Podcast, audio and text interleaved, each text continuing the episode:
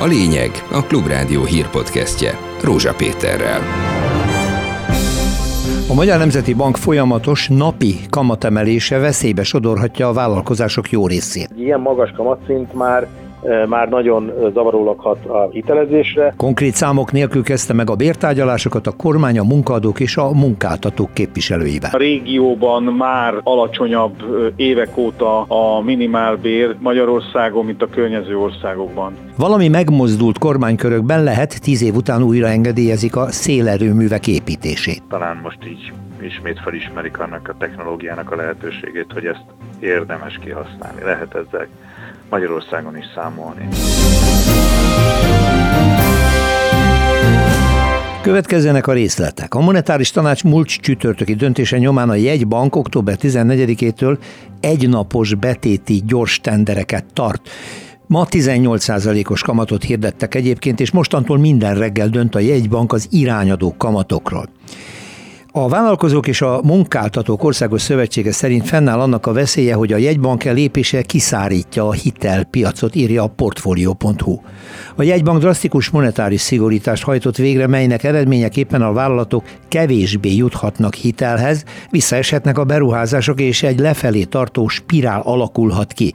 A VOSZ főtitkára Perlusz László szerint ez egy olyan spirálba sodorja a hitel felvevő vállalkozásokat, ami az energiaválság, a nemzetközi áruszállítási ellátási láncok meggyengülése miatt is sokak számára akár végzetes lehet. Valóban egy ilyen magas kamatszint már e, már nagyon zavarólag hat a hitelezésre, ami azért baj, mert a finanszírozási oldalon a beruházásokat nem tudják finanszírozni a cégek, e, ebből együtt ugye nem tudják finanszírozni az energiahatékonysági beruházásaikat is, tehát ez egy olyan, megint egy olyan lefelé menő spirál, amelyet ugye nagyon e, okosan és nagyon koncentrált eszközökkel lenne érdemes valahogy kezelni, és, és, és olyan eszközöket bevetni, amelyek, amelyek azért mégiscsak fenntartják a hitelezést, az energia megújulást és a cégeknek a működését. A kormány, a munkáltatók és a munkavállalók között végre megkezdődtek a bértárgyalások. Ez még csak az első lépés, a folytatás később várható, hiszen a felek nem igazán tudják egyformán értékelni az adatokat. Más mutat a KSH, mást az MNB és mást a pénzügyminisztérium. Az is felmerült, hogy egyáltalán mekkora legyen a minimál bér és a minimálbéren élők életszínvonalát meg lehet-e őrizni. Másrészt az Európai Unió által elfogadott bérminimumot el kéne érni. Székely Tamás a Magyar Szakszervezetek Szövetségének alelnöke. A legalacsonyabb bérkategóriában nem, hogy megőrizhető, hanem növelni kell, hiszen a régióban már alacsonyabb évek óta a minimálbér Magyarországon, mint a környező országokban. De az is igaz, hogy amíg számok nincsenek pontosan, nem lehet igazából érdemi és szakmai választ adni arra, hogy mennyi és hogyan növekedjen. Az is látszik, hogy a KSH adatok, a pénzügyminisztérium adatai és a, a NAV adatok sem stimmelnek egymással, és ha még ide vesszük az MNB-t, akkor az sem.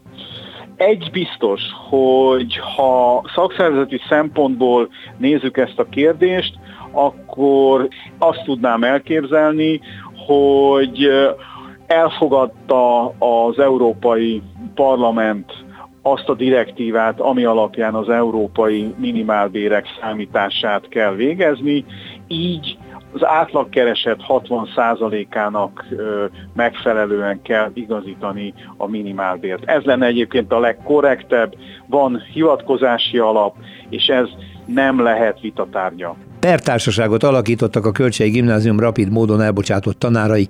A jogvita egyik része az, hogy másként értelmezik az érintettek és a tankerületi vezetők a polgári engedetlenséget. A kormány és a tankerületek vezetői egyszerűen nem ismerik el ezt törvényes tiltakozásként. Szerintük ilyen nincs is, hogy polgári engedetlenség. A sztrájk, vagyis a tényleges munkabeszüntetés jogától lényegében teljesen megfosztott tanároknak viszont semmilyen hathatós eszközük nem marad, hogy kifejezzék a bérrel, a munkakörülményekkel és egyáltalán az államilag központi irányítás alá vont közoktatással kapcsolatos tiltakozásukat.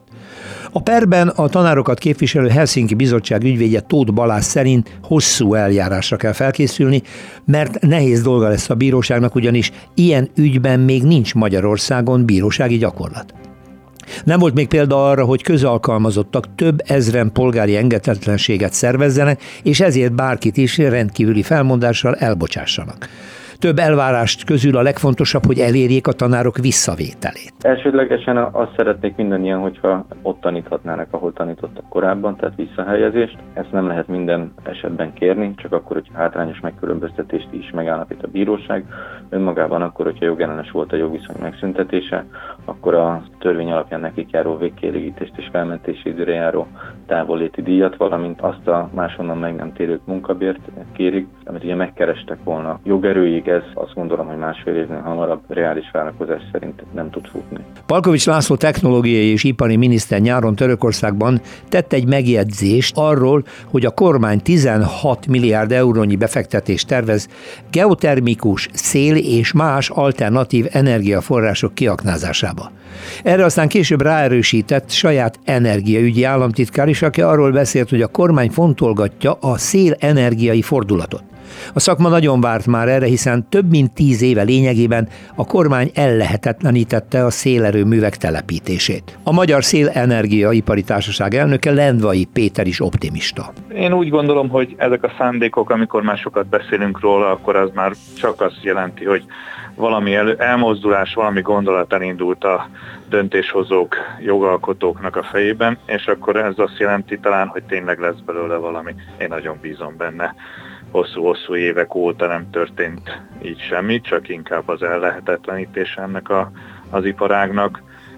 Most én úgy érzem, hogy azok a, a lehetőségek, amik a, a megújulóknál akár napban léteznek, az, az a szélben itt van. Talán most így ismét felismerik annak a technológiának a lehetőségét, hogy ezt érdemes kihasználni. Lehet ezzel Magyarországon is számolni. Magyarországnak jók az adottságai valamikor, a 18. században még 3000 körül volt a szélmalmok száma olyan jó a nyugat-keleti irányú széljárás.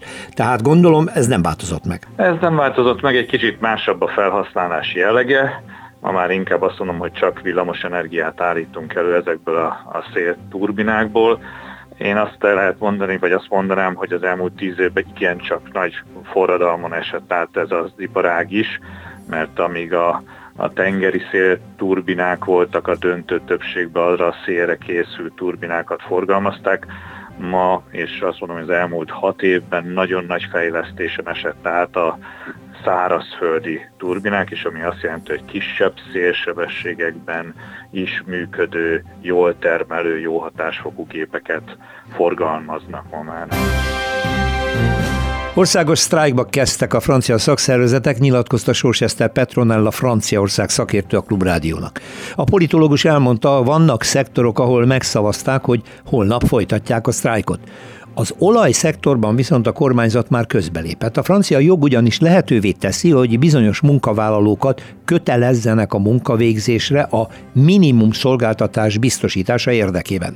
Továbbá hozzátette, hogy mindenki beszáll a szervezésbe közösen és kölcsönösen, illetve a szakszervezeteken kívüli mozgalmak is megjelennek, az arra utalhat, hogy a kormánynak érdemi feladata van a helyzet javítása érdekében. Ez a sztrájk viszonylag hatékony, tehát egyes pontokon adott esetben mondjuk a vonatok 50%-át le tudta állítani, de azt nem állíthatjuk, hogy ez a sztrájk bénító jellegű. Ez azért is lehet egyébként, mert a kezdeményezők alapvetően a radikálisabb szakszervezetek, a mérsékeltek távolabb tartják magukat ettől a mai eseménytől. Tegyük hozzá, hogy nem véletlenül, hiszen az elindító, az olajfinomítókban kezdődött sztrájk, és ott a mérsékeltek már hát a megállapodás felé húztak korábban is. Az infláció az olyan 6% körül van Franciaországban, most nagyságrendet mondok, ez egyébként nem kiugróan magas. Viszont vannak olyan szektorok, ahol az infláció feletti béremeléssel nem elégednek meg a dolgozók, tehát sokrétűek a követelések, nem mindig arról van szó, hogy infláció követő béremeléseket kérnek a munkavállalók. Addig, amíg nem a teljes munkavállalói, nem a teljes szakszervezeti szektor együttműködésben a baloldali pártokkal szervez szervezi ezeket a megmozdulásokat, addig nem biztos, hogy nagyon hosszú konfliktusra kell számítanunk. Ledobott bombaként ábrázolja az Európai Unió Oroszország elleni szankcióit a kormány nemzeti konzultációt népszerűsítő plakátjain. A megdöbbentő kép a háború az orosz atomfenyegetettség közepette részint ijesztően hat, de elgondolkodtató az is, hogy ezzel a kormány az uniós politika és az oroszok indította háború között végső soron egyenlőséget von, még ha ez szimbolikus is.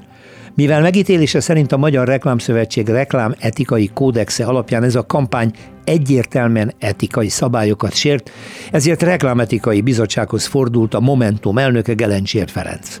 Tompos Márton a Reklámszövetség részéről indokolta ezt a lépést. Az ízléstelenségnek is van egy határa azért, tehát hogy a szomszédot bombázó Oroszország akciói miatt létrehozott szankciókat bombákkal ábrázolja egy Európai Uniós és NATO állam kormánya, az olyan szintű gátlástalanság, cinizmus és ízléstelenség, amire azt mondjuk, hogy egy demokráciában, egy jogállamban nem fér bele, mindenki döntse el magában, hogy Magyarország demokrácia vagy jogállam, vagy sem, és emiatt a Momentum elnöke a reklámszövetséghez fordult, az ő megítélése szerint ez az etikai normákba ütközik. Egyébként a Telex arra is felhívta a figyelmet, hogy a konzultációs plakátok mellett korábban nem látott plakátok is megjelentek már néhány helyen.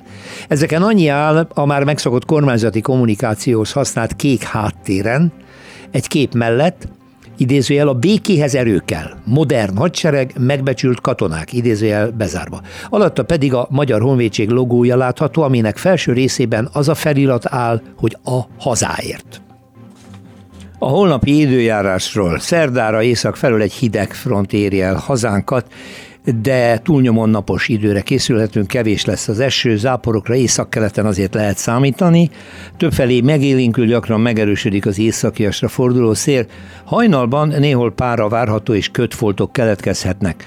Éjszaka 3-12 fokig hűl majd le a levegő, de holnap délután 17-22 fokra lehet számítani. Ez volt a lényeg. A Klubrádió hírpodcastjét hallották.